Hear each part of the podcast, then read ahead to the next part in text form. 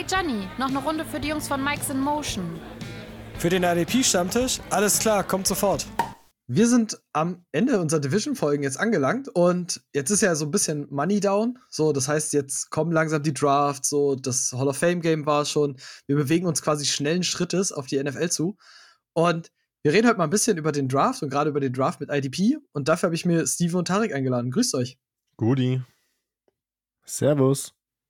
Bisschen rückblickend, wie fandet ihr ähm, so die Division-Folgen? Also war grundsätzlich immer was Neues, gerade auch für unsere Hörer mit vielen Gästen so. Wie war es für euch? Spannend. Also ich finde es allgemein spannend, die ganzen Teams auch mal detaillierter äh, sich anzuschauen. Weil man über die Saison sieht man ja nicht unbedingt alles ähm, ja, von allen Teams. Und so, wie, wie die Coaches agieren und wie die Spieler eingesetzt werden, nochmal in, in einer ja, tieferen Form, war echt cool. Und vor allen Dingen dann auch die Infos von den jeweiligen Fans auch zu bekommen. Ne? Also wenn wir Gäste dabei hatten, waren schon ein paar Aha-Momente auf jeden Fall dabei. Ja, definitiv. Also es war schön, mal so richtig in die Teams tief reinzugehen, tief reinzublicken und ja, auch dem bisschen den Kopf drüber zu zerbrechen, was könnte das Team mit, mit den Spielern dementsprechend anstellen. Und wie Steven dann auch sagt, wenn du dann einen Experten vom jeweiligen Team noch dabei hattest, der dir vielleicht den ein oder anderen äh, Tipp oder Ratschlag da schon geben konnte, was da vielleicht schon im Trainingcamp auch gerade passiert, ähm, was man vielleicht selbst nicht so mitbekommt, weil ich glaube, ihr zwei könnt es bestätigen, wenn ihr aktuell Trainingcamp-Infos euch rauszieht. Ähm, Steven, bei dir sind die Giants wahrscheinlich vermehrt und Ralf, bei dir die 49ers.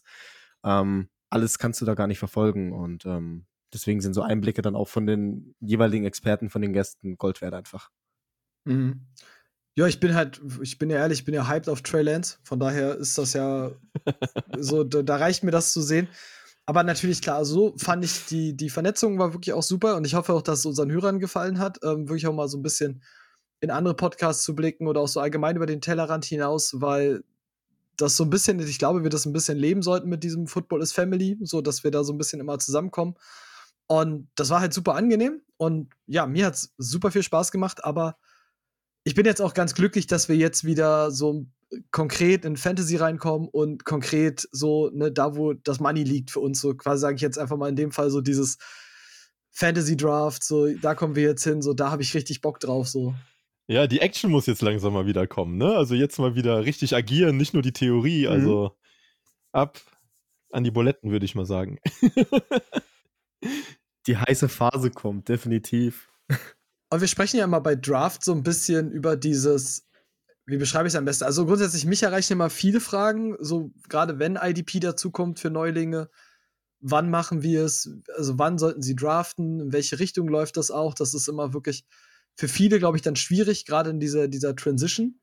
Und wir sprechen mal heute über ein paar verschiedene Sachen, was die Herangehensweise angeht, allgemein für Drafts, als auch wenn sie IDP dabei ist für jetzt mal die erste Frage ist, ich meine, gerade wenn ihr Redraft macht oder auch wenn ihr Dynasty macht, habt ihr immer so Big Boards, die ihr euch vorher macht? Also pro Position, dass ihr sagt, okay, das und das ist mein Ranking und alles drum und dran?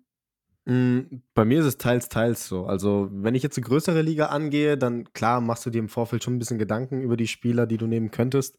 Aber ich habe jetzt kein riesen Big Board. Ich bin, ich bin jemand, wenn ich dann kurz vor meinem Pick bin, meistens sind es ja aktuell Slow Drafts, die man dann irgendwie gemacht hat. Ähm, wenn ich kurz vor meinem Pick bin, gucke ich, okay, was ist noch da, was mich interessieren könnte? Ähm, welche Spieler habe ich noch auf dem Radar? Und ähm, erstelle mir da so ein, ich sage jetzt mal ein kleines Big Board dann aus, aus den paar Spielern. Ähm, zehn Picks vielleicht vorher, fünf Picks vielleicht vorher und ähm, gucke, was da noch an meiner Stelle da ist. Ja, wie ich, ich habe ja sowieso meine Rankings ähm, allgemein jetzt auch, auch wegen dem Podcast und allem. Und ich, ich schaue mir halt immer das Scoring als erstes an und äh, passe dann dementsprechend einfach ein paar Spiele an, weil wann ich sie gern ziehen würde. Ja, also sowas wie sowas ähnliches wie ein Big Board ist das im Endeffekt. Ähm, aber hab, haben auf jeden Fall eins, weil, um allein die Übersicht zu überhalten. Weil ich finde gerade die, die meisten ähm, Plattformen bieten halt nicht so eine Übersicht, dass man das gut sortieren könnte. Ne? Du hast zwar diese Queue immer, die du dir befüllen kannst, aber am Ende übersichtlich ist das nicht wirklich und an diese ADPs und äh, Projected Points und sonstiges gebe ich eh nichts. Ähm, genau, da, da bastel ich mir dann lieber ein bisschen was Eigenes zusammen. Hm. Ja, so gerade bei, bei Projected Points bin ich ja sowieso immer raus. Ähm, ich bin da gar nicht so, ich mache das tatsächlich mehr wie Tarek so on the run, was gar nicht daran liegt, dass ich das nicht habe. Also ich habe, so blöd sein klingt, mein Big Board dann häufig im Kopf. Also dass ich ganz klare Vorstellungen habe, wo ich gewisse Spieler sehe.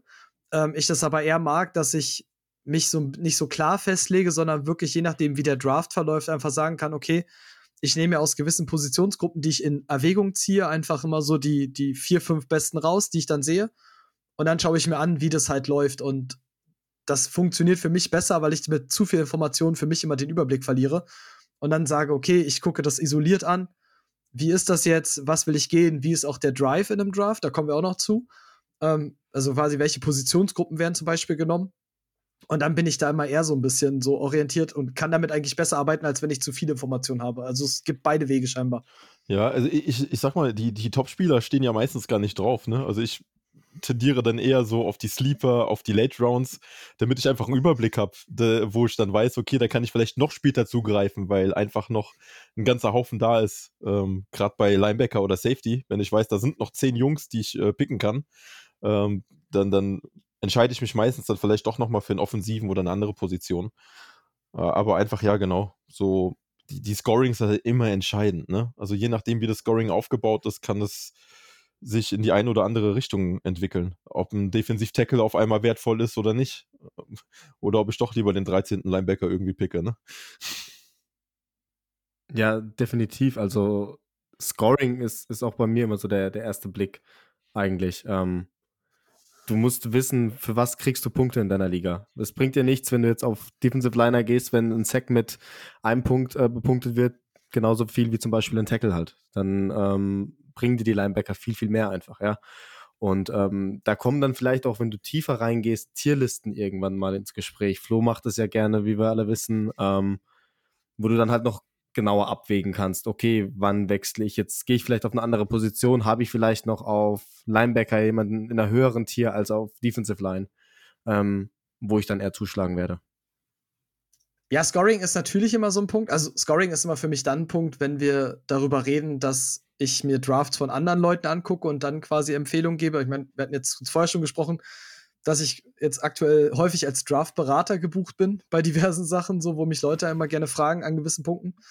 Und dann ist klar, dann guckst du dir natürlich Scoring an. Bei uns in den Ligen ist ja dadurch, dass wir unser eigenes Scoring straight on durchspielen, habe ich da einfach eine konkrete Vorstellung, da muss ich nicht mehr gucken. Und an der Stelle aber mal, wenn wir bei Plattformen sind, weil du das auch gerade meintest mit Steve, ich bin so ein bisschen, wir sind ein bisschen zweigeteilt, also zwei, zwiegespalten, was diese, diesen Punkt angeht mit Sleeper aktuell. Ähm, Sleeper macht so ein bisschen mehr langsam in IDP. Wie findet ihr es grundsätzlich? Weil ich bin, der, ich bin ganz starker Befürworter dieser Pass Rush into D-Line-Geschichte, die sie auf Sleeper machen. Und das ist auch der Hauptgrund, warum ich Sleeper für mich aktuell echt favorisieren würde. ich bin, äh, ich muss sagen, ich bin nicht so ein wirklicher Fan von. Ich finde es gut, dass die Edge Rusher tatsächlich in der D-Line sind. Ja, also das ist so ähm, wenigstens etwas, sage ich mal, aber nicht, nicht das, was ich eigentlich haben möchte. Mir sind da tatsächlich andere äh, Plattformen lieber, weil ich hätte gern aufgesplittener. Also mir wäre die Positionsgruppe Edge an sich am liebsten, dass der Defensivender und wirklich dann die Edge OLBs im Endeffekt bei einer 3-5 oder sonstiges, äh, dass du äh, 3-4, dass du die Außenspieler in eine Positionsgruppe setzt und dass du die Interior D-Liner, Defensive Tackles, Nose Tackles ähm, und dann auch von der 3-4 die Interior Defensive Ends im Endeffekt, sowas wie ein äh, Dexter Lawrence zum Beispiel oder so, ne? dass du die in eine Positionsgruppe selber reinsetzt, damit die auch Wert haben, weil solange Edge jetzt einfach in D-Line mit drin ist, ein Defensiv-Tackle wird nie was wert sein. Weil du kannst es selbst bei den Punkten, wenn du es anpasst, ähm, wirst du das nicht so hinbekommen, dass es gescheit ist. Ja, außer du gibst ihn jetzt für einen Run-Stop 10 Punkte oder irgendwas. Aber mhm. ja.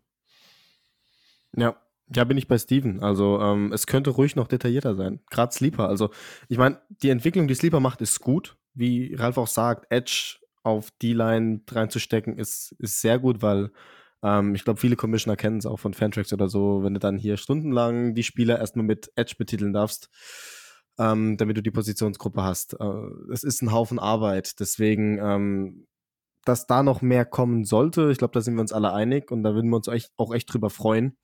Aber ich denke, so für den Anfang ist es schon mal ein Schritt in die richtige Richtung. Ähm, man kann anfangen mit D-Line, Linebacker und Defensive Back zu spielen, um sich heranzutasten. Wenn man es detaillierter haben möchte, ja, dann muss man vielleicht auf andere Plattformen zurückgreifen, wie Fantrax oder so, wo man es schon machen kann. Aber dann ist halt meistens noch viel Eigenarbeit dabei. Ähm, aber ich bin mir sicher, das Äh, wird in, in den nächsten Jahren kommen. ja, also, also es ist natürlich dieser, dieser Punkt, da hat- habt ihr beide in dem Fall recht, was diese Scoring-Geschichten angeht. Da, da sind wir leider auch noch in den Kinderschuhen, muss man in dem Fall einfach sagen. Ja, total. Ähm, auch was diese Positionsaufteilung angeht. Mir geht es ja darum, ich meine, wir sind ja nun schon, wir spielen es seit Jahren. Ähm, Ja. Ich habe jetzt aber auch mitbekommen, auch wenn, wenn Leute mir geschrieben haben, dass dieser, ich sag mal, der Drive Richtung IDP gerade so geht und dann mag ich diesen Einstieg, dass er verhältnismäßig simpel ist bei Sleeper. Ähm, dann, dass für die Leute auch klar ist, weil ich meine, wie häufig haben wir in unserem Podcast am Anfang erklären müssen, Outside Linebacker sind auch Pass Rusher, werden aber auf den gängigen Plattformen, so NFL.com oder Fantrax, als Linebacker nur geführt. So, und dann ist es halt für, gerade für Neulinge intuitiver zu sagen, okay, jeder, der Pass rusht, ist auch ein D-Liner. So, dass es größere Komplexität gibt, ist klar, aber es ist ein guter Einstieg und ich hoffe ein bisschen, dass Sleeper den gleichen Weg geht, den dann vielleicht die Leute gehen, ähm, dass es Step by Step immer besser wird, so dass man die Leute mitnimmt und dass es dann einfach immer weitergeht. So, das wäre so mein Hauptwunsch an der Stelle. Du, die Plattform entwickelt sich hier auch immer weiter und ich bin da guter Dinge. Und äh, der- also der Schritt ist auf jeden Fall der richtige, weil diese Edge-Player sind ja im Nirvana verschwunden, wenn sie unter den Linebackern äh, gezählt werden. Ne? Also dann ist kaum noch einer was wert. Dann kannst du einen TJ Watt vielleicht noch aufstellen oder ein, vielleicht noch einen Chandler Jones, aber ich meine, so, so ein Von Miller zum Beispiel, der, der absolute bombastischer Spieler an sich ist, den hast du komplett links liegen lassen, weil der in, in auf Linebacker also so gut wie keine Punkte gebracht hat.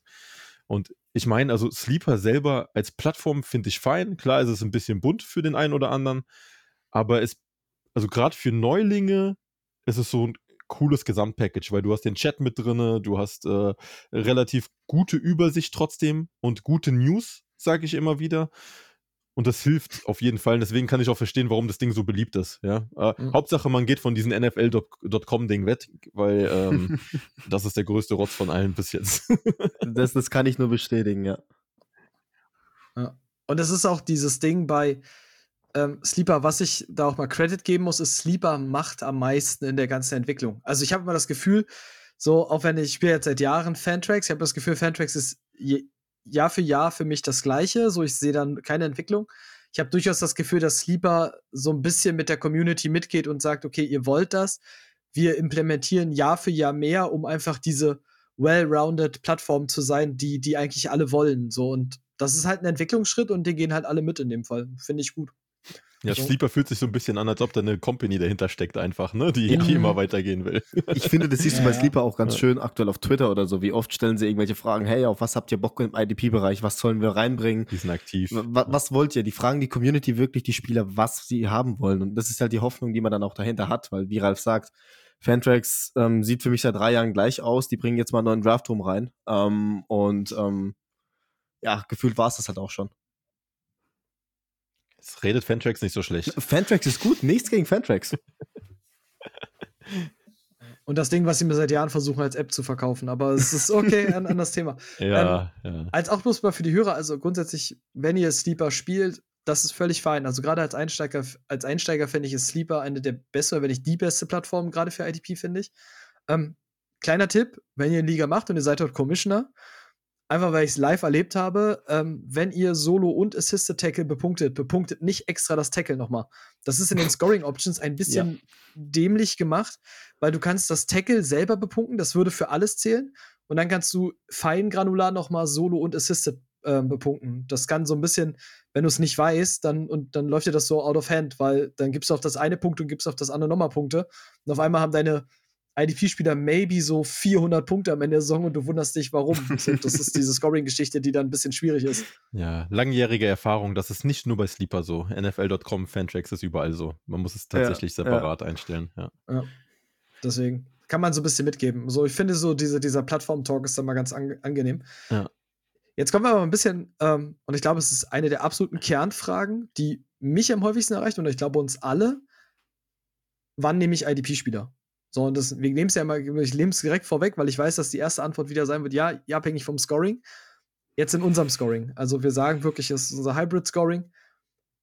ich hatte mit Flo ja schon drüber gesprochen, weil Flo und ich ja sehr, sehr konträr sind in unseren Ansichten, wann wir IDP-Spieler nehmen würden. Wie ist es bei euch so beim normalen Draft-Verlauf? So, wann fasst ihr so die ersten IDP-Spieler für euch ins Auge? Ich persönlich würde mal sagen, also wir gehen jetzt von der 16er Liga wieder aus, von der klassischen. Ähm, genau, sagen wir mal, oh, da kannst ja, auch 12, sagen wir mal Richtung 12er, Runde 12er ist, glaube ich, simpler runterzubrechen. Ja, machen wir 12.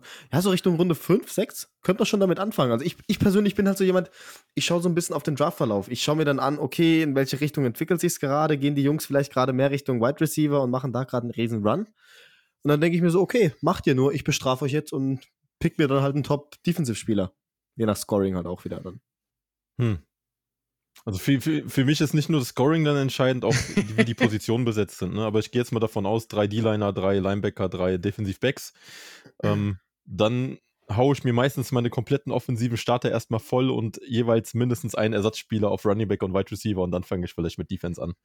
Weil Defense meistens wesentlich tiefer ist und so hoch wie die ganzen Topstars bei der Defense gehen, würde ich sie nicht picken, weil ich da einfach offensiv noch ganz anderes Value bekomme.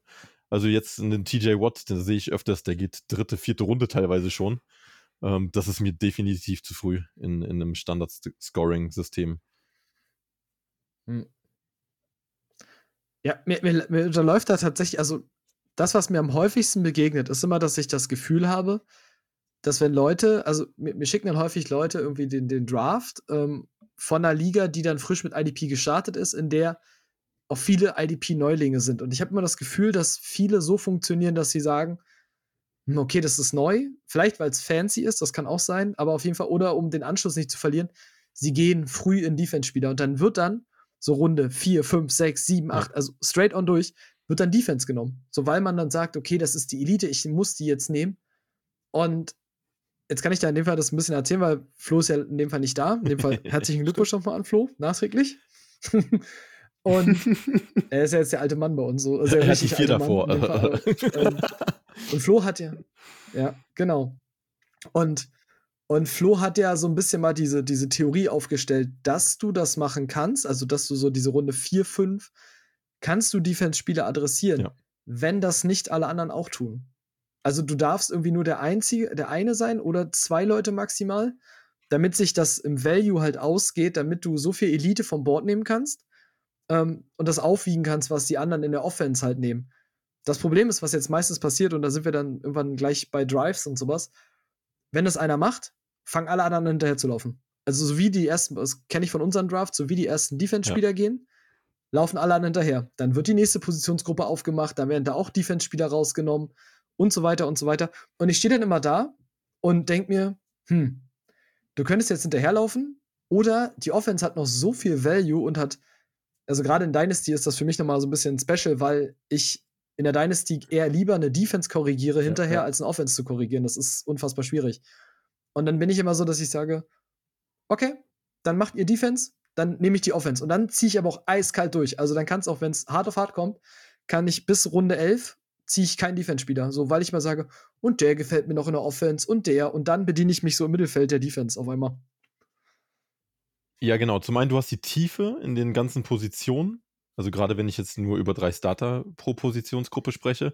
Und das andere ist, du kriegst sie im Draft, also in den Rookie-Drafts, wenn wir jetzt in der Dynasty-Liga zum Beispiel später auch sind, ähm, kriegst du sie wesentlich schneller hinterhergeschossen, weil du die dann in der zweiten, dritten Runde meistens erst anfängst zu ziehen. Ähm, mussten dann nicht deinen First-Round-Pick dafür opfern. Und ich sag mal, dort passiert auch am meisten nochmal auf dem Waiver später. Also wenn ich jetzt gerade in der Redraft bin, ich kann relativ locker einen Ersatzspieler vom Waiver nochmal runterziehen, ähm, als es jetzt bei der offensiven Variante wäre. Ne? Also ein Running Back vom Waiver zu ziehen, ist ein, ein Fünfer im Lotto, wenn du da irgendwie was Fähiges noch bekommen könntest. Ja, klar. Ja, ja. Ja, definitiv. Und das, das ist halt diese, diese, diese Waiver-Wire-Geschichte, ist ja, ist ja so das eine. Ähm, das, was du sagst, ist natürlich komplett richtig. Der Draft, und das ist das, was viele Leute, gerade wenn sie in der Dynasty spielen, nicht im Kopf haben, ist, überleg dir, wenn jetzt der nächste Rookie-Draft kommt, wie würde der aussehen? Also, keiner draftet ja die eierlegende Wollmilchsau am Anfang. Im Best, also im Normalcase. So, Ja. das heißt, du hast immer eine Schwachstelle auf gewissen Positionen. Und dann musst du dir halt bewusst sein, okay, was kannst du leichter korrigieren oder wo kannst du zum Beispiel, ich könnte einfach mehr Linebacker draften. Die Chancen, einen produktiven Linebacker zu erwischen, ist einfach so viel safer als einen produktiven Wide Receiver. Letzten zwei Jahre ein bisschen ausgenommen, aber ansonsten davor war es schon ein bisschen Gamble. Immer. Aber da muss ein Flo, also Flo hat schon recht, klar, wenn du der Einzige bist, der IDP dann draftet und wenn du dann halt nur Elite äh, picken kannst, kannst du dir auch einen Vorteil rausziehen, ne? Aber das passiert tatsächlich eigentlich so gut wie nie. Also wenn ich jetzt alle unsere letzten Drafts mir anschaue, ähm, sobald irgendein Defensiv-End zum Beispiel gepickt worden ist, dann sind die nächsten vier, fünf Picks, das waren alles Defensiv-Ends auf einmal, ne? Weil jeder sagt, okay, ich muss unbedingt diesen einen Spieler haben, ja? Jetzt ist mein Nick Bosa weg, jetzt nehme ich wenigstens Joey Bosa oder mein Miles Garris ist weg, jetzt will ich, ja, jetzt genau. will ich äh, den Predator mhm. Chase Young auf jeden Fall haben, ne? Äh, das ist, ja, man triggert die Leute da richtig schon. Das, das, das stimmt.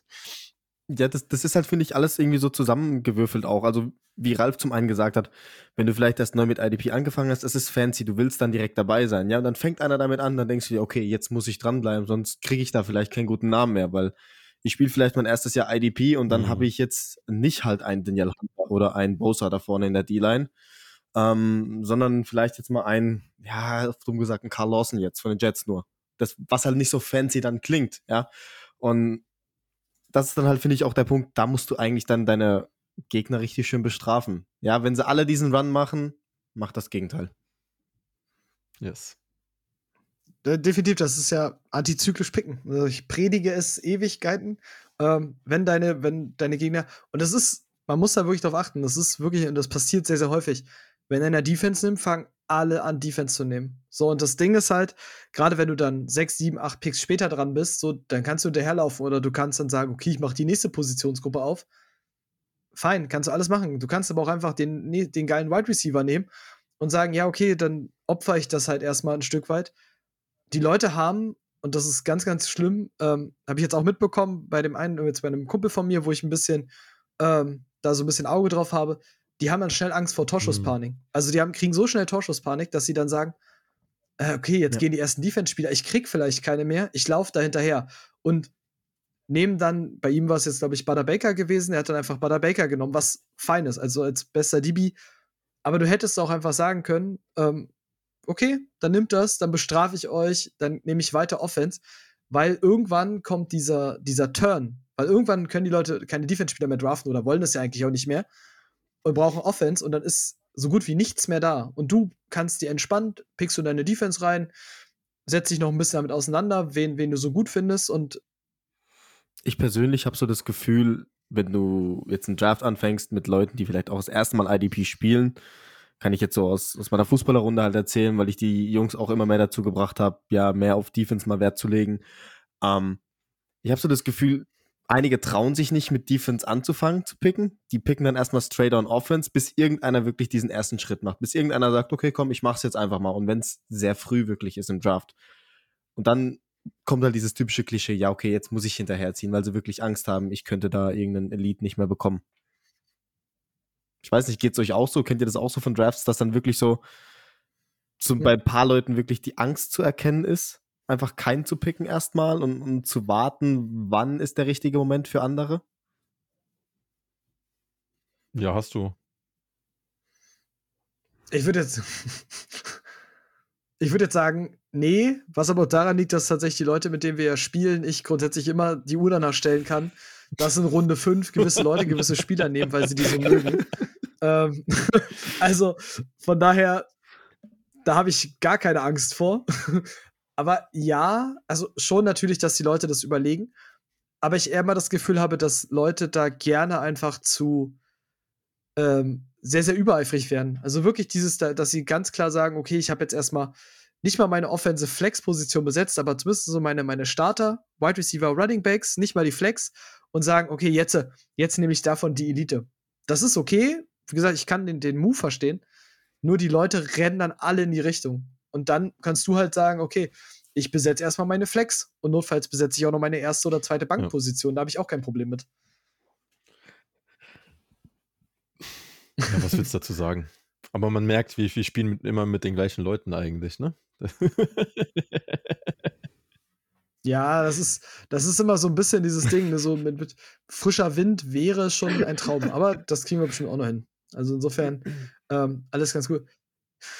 Ähm, ja, jetzt gehen wir da mal ein Stück weiter in dem, dem Bereich und zwar, jetzt sind wir nur an dem Punkt, Ja. okay, wir nehmen dann irgendwann Defensive-Spieler und dann ist, fangen wir, fangen wir mit den Positionen an. Wie gesagt, immer, wir sind jetzt im Hybrid-Scoring von uns. Ähm, da sind wir, glaube ich, am, am besten in dem Fall aufgehoben.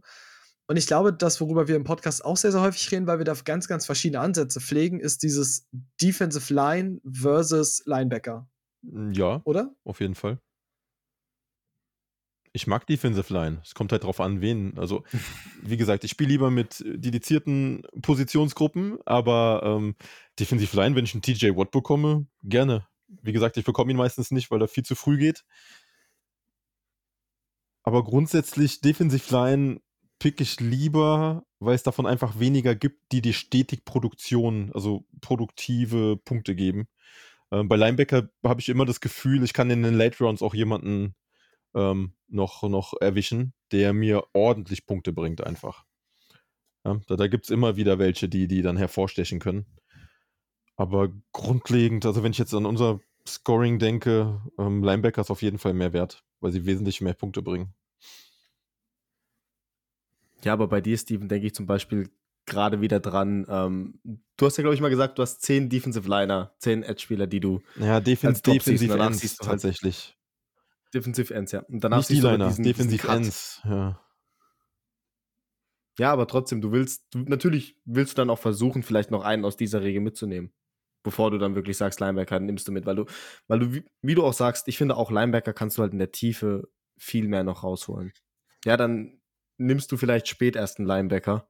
Ähm, aber die Wahrscheinlichkeit, dass er dir mehr Punkte bringt, ist höher als ähm, ähm, bei einem End, der ähm, jetzt nicht unbedingt Nummer 1 End in seinem Team ist oder eine gute Unterstützung hat oder so.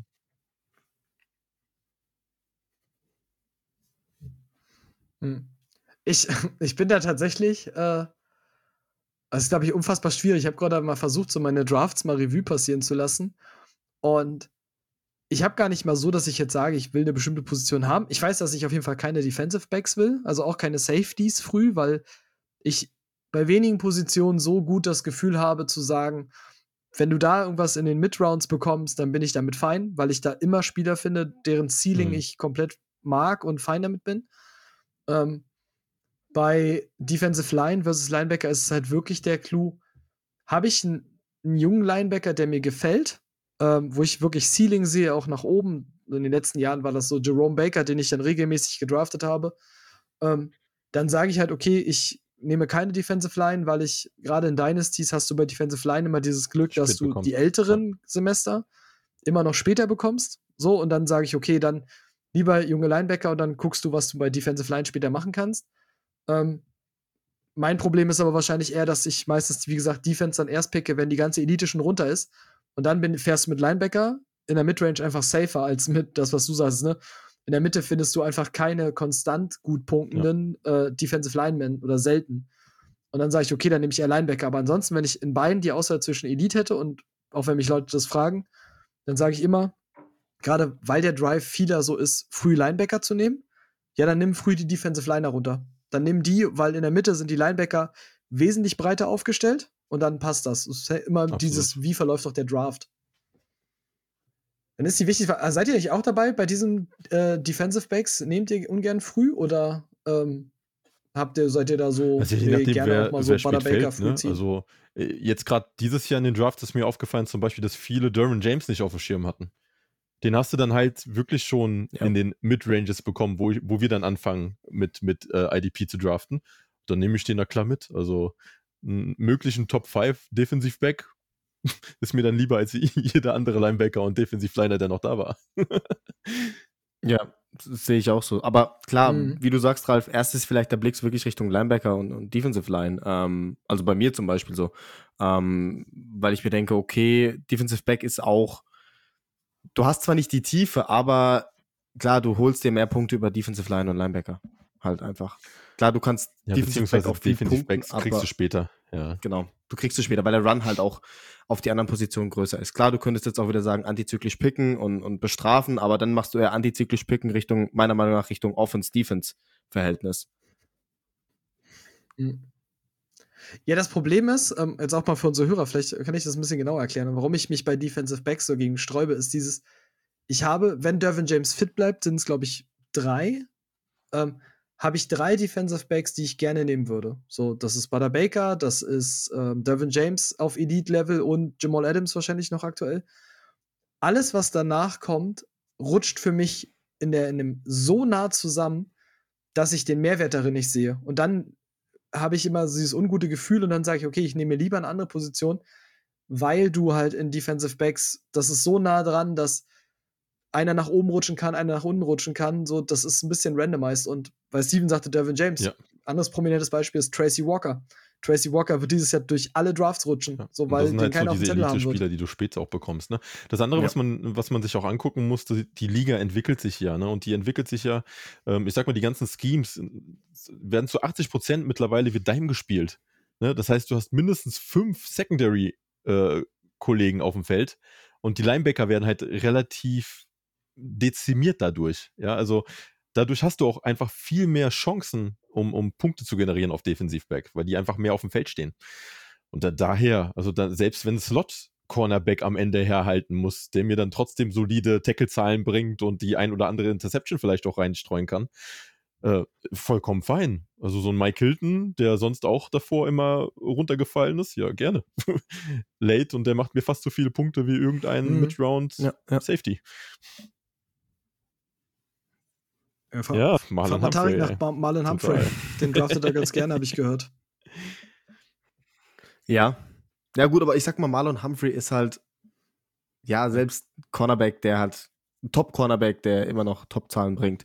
Ähm, aber ja, wie Steven auch sagt, der, der Punkt ist halt auch bei Defensive Backs, du musst halt unterscheiden, du hast Cornerbacks und Safeties drin, ja. Und ich kenne viele Leute, die dann meinen, okay, ich muss die Defensive Back-Position mit einem Top-Cornerback äh, füllen, weil sie den Namen schon mal gehört haben. Einfach weil sie den Namen gehört haben und wissen, das ist ein Top-Spieler, ja, der meint, ist vielleicht ein Top-Spieler in der NFL, aber Fantasy-technisch ist ein Top-Cornerback nicht unbedingt das genau, was du haben willst. Weil meistens Lockdown, Receiver wird nicht oft angeworfen, macht nicht so viele Punkte. Und dann sind die Slot-Cornerbacks halt in dem Fall Gold wert. Ja, das ist in dem Fall aber tatsächlich falsch. Also der, der Flo hat es in der Division Preview äh, angemerkt. Äh, ich habe nochmal detailliert nachgeguckt. Tatsächlich ist Humphrey, auch wenn er ein Top-Cornerback ist, der zweitmeist angeworfene Cornerback in der ganzen Liga. Ja, der einzige, der noch mehr angeworfen worden ist, ist äh, Malcolm Butler. Deswegen ist der auch immer so weit oben in den Punkten drin. Ne? Aber ähm, wa- was bei Humphrey halt krass auch ist, sind seine, seine ähm, Forced Fumbles gewesen letztes Jahr. Der hat acht Mhm. Forced Fumbles produziert. Das ist, Mhm. das ist schon eine Hausnummer. Bei Humphrey ist aber auch dieses Ding, ja, dieses Big Play Reliant ist natürlich immer da. Und ich glaube, dass du Elite Corner kannst, du, ist immer ein bisschen schwierig, das so runterzubrechen. Ich finde das wirklich, was du wirklich meiden willst, sind diese Elite Outside Corner. Also die, wo du weißt, ich sag jetzt mal fies gesagt, die laufen jeden Spielzug gegen die Deep Threat Waffe, gegen einen Dix, gegen einen, ähm, gegen einen Beckham und etc. Weil der prozentuale Anteil an, an tiefen Würfen ist ja schon wesentlich geringer. Und da dann halt noch einen Tackle zu landen, ist noch mal noch viel geringer, wenn der Ball nicht überworfen wird oder andere Sachen passieren. Das ist ja dieses, deswegen gibt es ja weniger tiefe Würfe und deswegen hast du ja auch viel Kurzpassspiel, vier Yards after Catch mittlerweile in der NFL, weil das sich als so viel profitabler erwiesen hat. Ähm, und deswegen fehlen halt diese Opportunities. Und Marlon Humphrey kommt halt genau da ins Spiel. Der ist zwar ein Elite Corner, aber der kommt halt auch, der spielt das Feld dann einfach von hinten nach vorne. Ja. So, und daher kommen halt auch Ja, diese und auf der Fumbles anderen. Seite ist Marcus Peters, ne? Ich wollte Mit dem genau das auch ganz sagen. mit seinen Big Plays. Ja. Ja. Was, was halt für mich auch so ein Ja. Punkt ist, immer, wa- was mir auffällt, ähm. Leute nehmen dann Spieler, die halt jetzt ein Big Play Upside hatten, äh, riesen Big Play Potenzial hatten oder das letzte Jahr, Xavier Howard jetzt nehme ich mal heraus. Ja, zehn Interceptions und ähm, die Leute nehmen dieses Jahr wie verrückt Xavier Howard, weil sie denken, boah, letztes Jahr überragend viele Punkte gemacht. Ja, aber der wird dir dieses Jahr nicht wieder zehn Interceptions fangen. Soweit lehne ich mich mal aus dem Fenster jetzt. Ja. Also super schön. Ich muss das mal ganz kurz roundupen für unsere Hörer, weil da sind zwei Sachen drin, die wirklich wichtig sind. Also A, Big Plays sind nicht konsistent. Das ist das, was wir jetzt schon hatten. Das ist ähnlich wie in. Offense, so wie Touchdowns zum Beispiel nicht konsistent sind. Also Devontae Adams darf mich gerne Lügen strafen, wenn er nochmal so viele Touchdowns macht, aber ich würde es bezweifeln. Ähm, von daher, Big Plays unterliegen einer Regression, Tackles zum Beispiel eher seltener. Also, dass du eine gewisse Tackle-Baseline hast, den ist einfach Touches bei safe. Running Backs oder Ähm, den Receptions und bei das, Wide Receivers, ja. Genau. Und das Zweite, was Tarek gesagt hat, ist auch gerade, wenn man eine Liga spielt, mit wo sehr, sehr viele Neulinge in IDP sind, wo es dann irgendwann, wenn es tiefer in die Materie geht, ganz, ganz schnell auf Namen geht und der wurde ja mal früh gedraftet. Ähm, Defensive Backs liefern einfach mehr Potenzial für mögliche Busts, also Mhm. für mögliche Fail-Picks, nenne ich es jetzt in dem Fall einfach mal.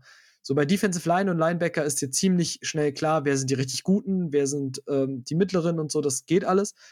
Bei Defensive Backs habe ich in so vielen Redraft-Ligen schon selber erlebt. So, dann stellst du es zurück und dann draften die anderen aber für ihre Defensive Back-Position eben den Top-Cornerback. Sagen, ja, der ist super, der wurde hochgedraftet. Habe hab ich in Rookie-Drafts jetzt auch erlebt.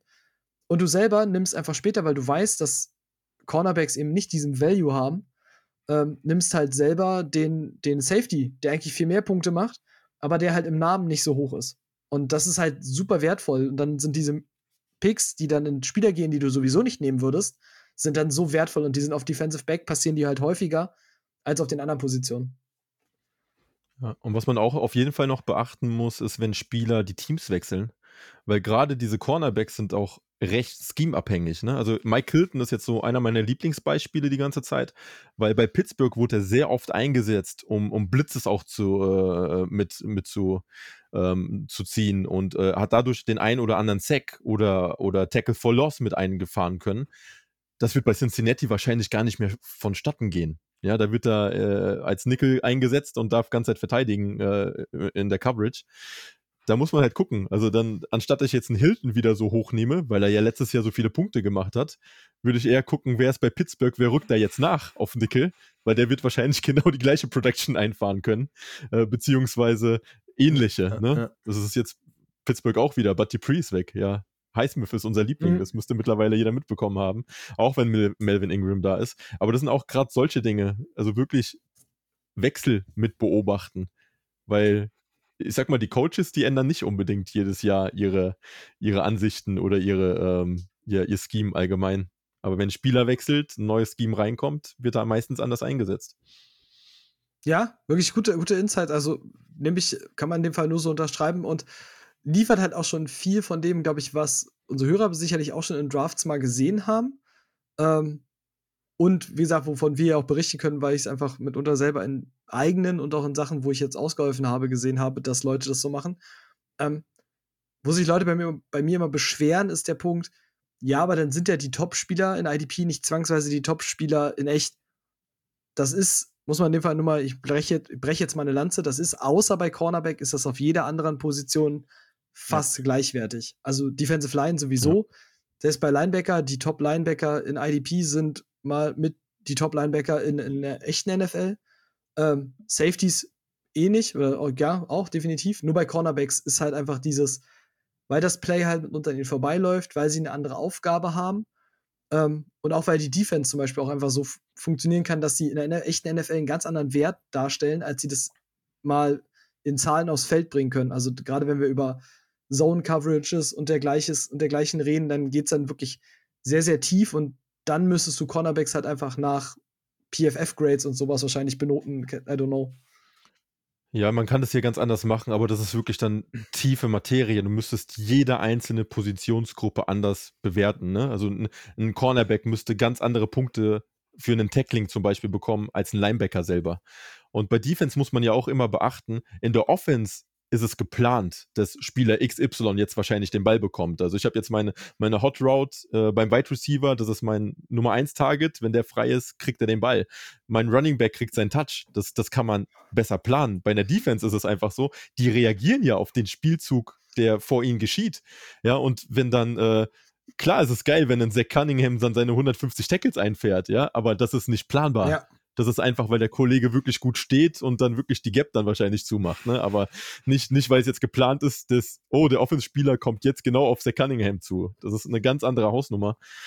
Deswegen ist es schwierig, dort auch die Bepunktung in Fantasy so abbilden zu können, wie sie im Real-Life-Football Mhm, ja. ist. Ja, das, das, das, das muss man halt eingehen, leider. Definitiv. Ähm, ich komme mal, ich finde es ist äh, super, super spannend. Eine weitere Frage, die ich also ich erlebe es häufiger, dass Leute das gerne tun. Ähm, und zwar geht es darum, du hast ein Lieblingsteam. Draftest du Spieler von deinem Lieblingsteam? Oder draftest du sie auch more biased, als du Spieler von äh, anderen Teams zum Beispiel draftest? Also habt ihr da so Spieler oder nicht? Ich meine, bei Tarek bei den Jets ist jetzt, war es wahrscheinlich jahrelang ähm, gefallen davor, oder? Es ist schwierig manchmal. Also klar, man, man sieht vielleicht die Spieler des eigenen Teams dann wieder mit anderen Augen als jetzt ein paar andere. Es ist, man muss fantasy-technisch da echt aufpassen und sagen und sich selbst manchmal ein bisschen bremsen und sagen, hm, ja, er ist in meinem eigenen Team und er könnte gut sein. Nee, du musst vielleicht einen anderen nehmen, der mit Sicherheit besser sein würde, ja.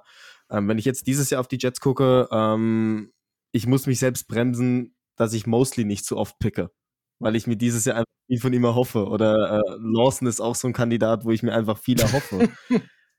Aber man weiß einfach noch nicht, ob dieses ganze Konzept überhaupt funktionieren wird. Ja, und ähm, da muss man sich zum Teil wahrscheinlich am, am, Anfang ein bisschen bremsen, weil man sich denkt, okay, in meinem eigenen Team sind schon geile IDP-Spieler. Die könnten auch was bringen. Aber ja, es ist wichtiger drauf zu schauen, wer hat die letzten Jahre was gebracht, wer bringt dir konstant die Punkte, vor allem Linebacker-Tackling. Ähm, nur weil das eigene Team wirklich gute Spieler hat, heißt das nicht, dass die fantasy-technisch auch unbedingt äh, Gold wert sind, jetzt erstmal. Ähm. Es ist ja nichts Verkehrtes, einen, Spieler zu picken von seinem Lieblingsteam, ne? Aber ich glaube, man muss die, ähm, die Bewertung dementsprechend sehr gut anpassen. Also es darf nicht so sein, dass jetzt nur wegen meinem Herzen, weil das daran hängt, dass ich den Spieler picke, sondern die Bewertung muss dementsprechend auch sein, ist er jetzt wirklich besser als der Spieler XY, der vielleicht bei den äh, Jets jetzt spielt, ne? Anstatt bei meinen geliebten Giants. Ja, nehme ich dann vielleicht doch lieber den Jet-Spieler oder, oder ja. den Philadelphia Eagles-Spieler, obwohl ich die Kerle nicht mag. Ähm, ich glaube, davon muss man sich einfach verabschieden, damit du vernünftig oder also wirklich ne, ohne, ohne irgendwelche Vorurteile oder sonstiges ein, ein gutes Team zusammenstellen kannst. Sonst ist es halt, wenn es so Fanpicks einfach nur sind, ähm, ich habe noch kein Team gesehen, was mit Fanpicks gewinnt. Also noch keins, das irgendwie einen Super Bowl bei uns in den Ligen gewonnen hat, weil ja, da verbrennt man sich meistens eher wenn man die einfach viel höher valued, als sie wirklich sind. Ja, 100% agree. Also, mein Gott, bei mir ist das ein bisschen, ich bin, ja, die Niners haben jetzt eine ganz gute Defense. Ähm, ansonsten, ja, mm. ich mhm. bin biased, muss man dazu sagen. Also bei, bei, was bei den Niners gar nicht jetzt mal an der Defense liegt, sondern also an Offense-Spielern. Also ich habe zum Beispiel dieses Jahr einen Mords-Crush irgendwie auf Brandon Ayuk. Ähm, weil ich glaube, dass der ne, und das unabhängig mal, ja, das Fan-Dasein kommt da so ein bisschen mit rein. Aber ich hätte diese Meinung auch unabhängig davon. Also die ist einfach nur noch ein bisschen verstärkt dadurch. Ähm, ich bin aber einfach nicht bereit, meine Spieler, die ich mit der Franchise, die ich dann picken müsste, sie an den Spots zu nehmen, wo die Leute sie gerne nehmen. Und zum Beispiel bei den Niners reden wir dann über Fred Warner oder über Nick Bosa. Hatten wir jetzt am Anfang schon in der Range, wenn die gehen, da stehe ich hinten dran und sage noch, okay, dann ein andermal. So, dann war es das halt so. Also, ähm, ja. und das vielleicht auch bei uns noch ein bisschen anders ist. Ich weiß gar nicht, wie es bei euch ist. Ähm, ich bin, ja, ich bin Fan, aber ich bin durch dieses Fantasy und so sehr ich mich mit Spielern dann auch einfach beschäftige, ein bisschen weg, dass ich immer sage, ein Spieler muss bei einer gewissen Franchise sein, dass ich ihn mag. Also beispielsweise, ich war, wenn man es in die Offense nimmt, äh, großer Tyler Lockett-Fan, obwohl der bei den Seahawks spielt und wir nicht gerade die beste Connection haben, so in der Division. Ähm, aber ich großer Fan von Tyler Lockett war, weil der Fantasy, weil ich sein Fantasy Value einfach gesehen habe und ich so viele andere Spieler mag, die ich gerne in meinem Team sehen würde, die aber leider nicht da sind. Also auch Miles Garrett zum Beispiel ist für mich bombastisch. Ja. ja bei mir ist es sowieso, also klar, man sagt immer, ne, ähm, man hat so ein gewisses Feindbild, ja. Also jetzt auch im Draft wieder, als, als Dallas und Philly miteinander getra äh, getradet haben, ja. Da, da, da kommt sie halt hoch als Giants-Fan. Aber grundsätzlich, ich, ich bin Fan von dem Sport, und ich meine, es gibt in jedem Team irgendwie ein, mindestens einen Spieler, den ich feiere, ja, den ich mag. Selbst wenn er bei Philly oder sonst wo spielt. Ne? Also äh, ein Fletcher Cox zum Beispiel in Philly, was der über Jahre hinweg in der Defense geleistet hat, das muss man einfach respektieren. Ja, und gerade wenn wir zweimal im Jahr gegen den spielen, ja, das ist so, oder die Marcus Lawrence bei den Cowboys, ja, das ist, das sind so Spielertypen. Ich finde sie einfach cool, ich mag sie. Ähm, es ist mir vollkommen egal, in welchem Team er am Ende spielt. Hauptsache, er bringt mir, also generiert mir die Punkte, die ich benötige. Richtig, um richtig. Ja, man muss sich auf jeden Fall davon lösen. Ähm, du musst dich davon lösen, von Rivalitäten und, und sonstigem. Ähm, du musst halt auf dein Team achten. Du musst wirklich gucken, was ist das Beste für mein Team, was kann ich noch rausholen, welche Spieler können mich verstärken, selbst wenn sie vom Rivalen sind. Gut, bei mir ist jetzt der Vorteil von Patriots, kriegst du meistens in der Defense nichts Überragendes, deswegen ähm, habe ich da noch Glück gehabt, aber ähm, ähm, nee, Spaß beiseite. Wie Steven auch sagt, wenn, selbst wenn es einer vom größten Rivalen ist, wie Fletcher Cox von Philly ähm, im Vergleich jetzt zu den Giants, wenn du ihn haben kannst, nimm ihn mit. Der, der wird dich bereichern und du wirst Spaß haben an diesem Spieler, auch wenn er vielleicht gegen dein eigenes Team dann vielleicht einen Sack macht, aber am Ende gewinnst du dein Fantasy-Spiel und dein Lieblingsteam gewinnt. Dann äh, freust du dich noch mehr. Ich glaube, die Vorlieben so über die Spieler, wo du projectest, dass sie jetzt einen Breakout haben in dem Jahr, ähm, das ist viel schlimmer, glaube ich. True, true. ich sagen, da, da, sind wir auch ziemlich schnell, ne? Also dann sind wir bei diesem Thema. Ja. Habt ihr, es dürfen sowohl Offense- als auch Defense-Spieler sein, äh, habt ihr Draft-Crushes dieses Jahr? Also Spieler, von denen ihr sagt, so, wir sind jetzt ja kurz vor der Preseason und ihr seid hyped auf die Saison, weil ihr diesen Spieler sehen wollt? Habe ich jedes Jahr. Hände voll. Äh, mehrere Hände voll. Äh, ich weiß nicht, also jetzt gerade bei Dings, ähm, also Highsmith, Defense-technisch, glaube ich, ist es so einer meiner Lieblinge auf jeden Fall.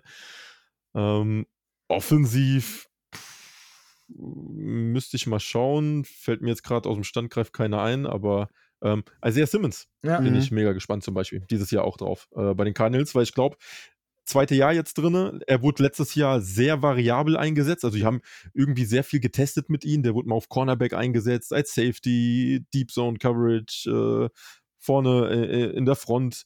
Und ich glaube, er wird dieses Jahr wirklich als Mittellinebacker eingesetzt und nicht mehr die ganze Zeit verschoben. Ähm, dadurch wird es einfach eine riesen Punktesteigerung geben. Ja, also ich bin, da bin ich echt, echt gespannt drauf. äh, Defense bin ich zum Beispiel dieses Jahr einer, ich versuche in fast jeder Liga Derwin James zu bekommen. Ähm, einfach auch aus dem Grund, okay, er fällt wahrscheinlich in vielen Ligen tief, viele haben ihn nicht auf dem Zettel und äh, sein Potenzial ist trotzdem überragend. Das ist so ein Spieler, da versuche ich wirklich immer ihn zu bekommen. Wenn ich jetzt bei Defensive Backs bleibe, ich mag auch Daniel Savage ähm, von, von Green Bay. Ähm, ich habe ihn damals in unserer 32er als First-Round-Rookie-Pick gehabt und ähm, mhm. habe mich dabei sozusagen in ihn verliebt. Ähm, deswegen, das sind so ein, zwei Spieler, um jetzt mal gerade zwei zu nennen, halt, ähm, ja, auf die ich schon immer ein Auge werfe. Und in der Offense, da gibt es so einen Spieler, den versuche ich eigentlich immer zu kriegen. Dieses Jahr musste ich mich ein bisschen bremsen mit Tyler Boyd, dass ich ihn nicht zu oft nehme. Ähm, auch wegen dieser ganzen Bengals-Geschichte jetzt nochmal einen Rookie-Wide Receiver geholt im, im Draft und ähm, ja, trotzdem bin ich hyped auch, auch wieder auf, auf Boyd und ja, zwei, drei Mann hat man ihn mitgenommen. Hm. Aber ich habe so, bei mir ist das so viel. Ich habe gerade in der Offense, ist total krass. Wir hatten jetzt schon, Brandon Ayuk hatte ich schon. Äh, wie gesagt, ich hm. bin ja hm. auch, ich sehe im Niners Trainingscamp jetzt einfach sehr, sehr viel, auch äh, wie gesagt, wir hatten jetzt gerade schon vorher, ich bin auch over the top bei Trey Lance, wenn das mal aufs Feld kommt, was ich da gesehen habe. Aber das ist ja, das ist für mich persönlich. Fantasy-wise, äh, Brandon Ayuk sowieso, wenn ich in der Offense bin, dann bin ich ganz krass bei Elijah Moore. Also ich habe yes, äh, von den Jets, yes, ich habe einen unfassbaren yes. Crush auf den. Ich habe ja sogar in einer Liga, kann ich mir kurz erzählen, ich habe in, äh, ich habe in einer Liga sogar extra irgendwie ich einen First Rounder und noch mehr bezahlt von den nächsten Jahren, um ihn direkt am Anfang der zweiten Runde mitnehmen zu können, weil ich ihn unbedingt wollte. Und ich glaube einfach, dass der, der wird eine Bombensaison spielen. Und auf Defense-Seite Safen Collins. So, ich, ich gehe mit Safen Collins, seitdem ich ihn im Draft-Tape gesehen habe. Und hm. ich glaube an Safen Collins und meine einzige Angst sind die Arizona Cardinals, dass sie ihn nicht nutzen können. Aber von ihm selber, ich habe so Bock. Und Witzigerweise, ich habe ihn, glaube ich, nur in einer Liga bekommen. Also, ich mag ihn unfassbar, aber ich habe ihn nur in einer Liga bekommen, wo wir wieder bei dem Thema sind, dass ich Spieler nicht overdraft, egal wie sehr ich sie mag. ja, in dem Fall habe ich es dann getan, aber äh, passiert. Passiert. Deinen anderen Linebacker-Crush habe ich dir auch noch ein paar Mal weggenommen mit Hamza. Ach Gott, diese, diese Hamza-Story ist auch.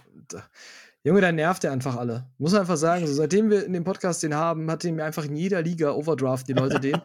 nervt einfach nicht. So, ich nehme jetzt einfach deswegen. Und wir waren bei. bei ich habe ihn tatsächlich auch nirgendwo bekommen. Ja. Aber gut.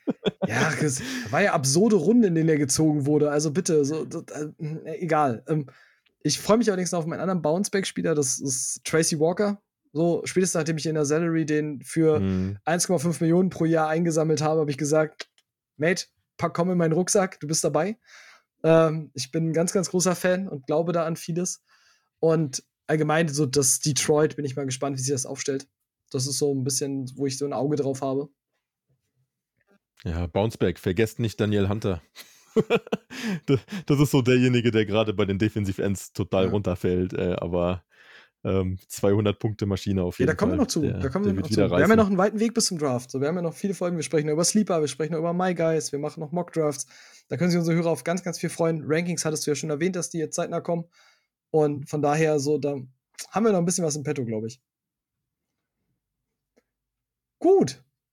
Wenn ihr nichts mehr habt, dann äh, bin ich am Ende. Dann war es ein, irgendwie ein schöner Talk, irgendwie mal gerade über Grundsätzliches, wie man so Drafts angehen kann, Draft-Strategien. Ich glaube auch, äh, neben dem ganzen Spaß, den wir hatten, ähm, sehr informativ, was gerade antizyklisch Pick angeht, Positionsgeschichten auch angeht, ähm, gerade wenn zum Beispiel IDP overdrafted wird, was wirklich jetzt aus Erfahrung sehr, sehr häufig passiert, ähm, kann man sehr, sehr viel mitnehmen und halt auch wie, ja, unsere Crushes schon mal so ein bisschen vorgeschossen. Da gab es ja schon viel, oder? Auf jeden Fall. Und äh, ich glaube, so als Tipp, ne, was man auf jeden Fall jedem Neuling mitgeben kann, schnappt euch Rankings, macht euch eure eigenen Rankings, guckt euch die, die Punkte der letzten drei Seasons einfach mal an, was die Spieler so gebracht haben. Und äh, dann könnt ihr euch eine gute Orientierung einfach einfahren, wie ja. es bei euch in der, in der Liga äh, vonstatten geht. Auch wenn ihr gerade nicht, euch noch nicht so mit dem Scoring auskennt. Ähm, und dann kriegt man auf jeden Fall ein Gefühl für, was wann irgendwie schnell weggeht, ne? Weil man hat immer so Drop-Offs, die heftiger sind oder weniger heftig. Aber ja, also Rankings sind für, gerade für den Start, eine gute Hilfe. Ja, definitiv. Und ähm, klar, am Anfang ist es vielleicht viel Arbeit, ähm, sich damit zu beschäftigen, aber ähm, es lohnt sich, Rankings dann auch zu erstellen. Du kannst sie die kommenden Jahre immer wieder verwenden. Ja. Ähm, dementsprechend immer anpassen, wie zufrieden du dann mit den Jungs warst im, in dem ersten Jahr, wo du gespielt hast. Und ähm, so hast du, so hast du am besten den Überblick noch über das, was noch da ist und kannst es am mhm. besten einsortieren. Beziehungsweise wartet einfach auf unsere und passt dann in den nächsten Jahren eure eigenen Richtig. an. okay. Ich wollte gerade sagen, wollt sagen, alternativ hilft auch unserem Podcast hören. Ähm, gerade, ne, wie man aufstellen sollte, dann gerade in der Song Waiver Wire wird eine ganz interessante Geschichte wieder. Und ich glaube, ich bin mir sogar sicher, die Sleeper-Geschichte wird dieses Jahr wieder ein Traum werden. Also da werden einige, die, glaube ich, ganz, ganz wenig. Ich habe schon ein paar Sleeper, die ich noch, bei weitem noch nicht announced habe. Ja, oder gegenüber ganz, ganz, ganz, ganz wenigen Leuten. Da könnt ihr euch auf viel freuen. Dann äh, bedanke ich mich bei euch, dass ihr da wart für diesen irgendwie echt coolen, angenehmen Talk. Ähm, ich hoffe, auch unsere Hörer freuen sich jetzt gerade. Die Division-Folgen waren ja in dem Fall mal was anderes. Jetzt sind wir ja wieder right on track irgendwie Richtung Fantasy Draft. Und ja, wir hoffen, dass ihr nächste Woche wieder einschaltet. Bis dann. Ciao, ciao. Gute.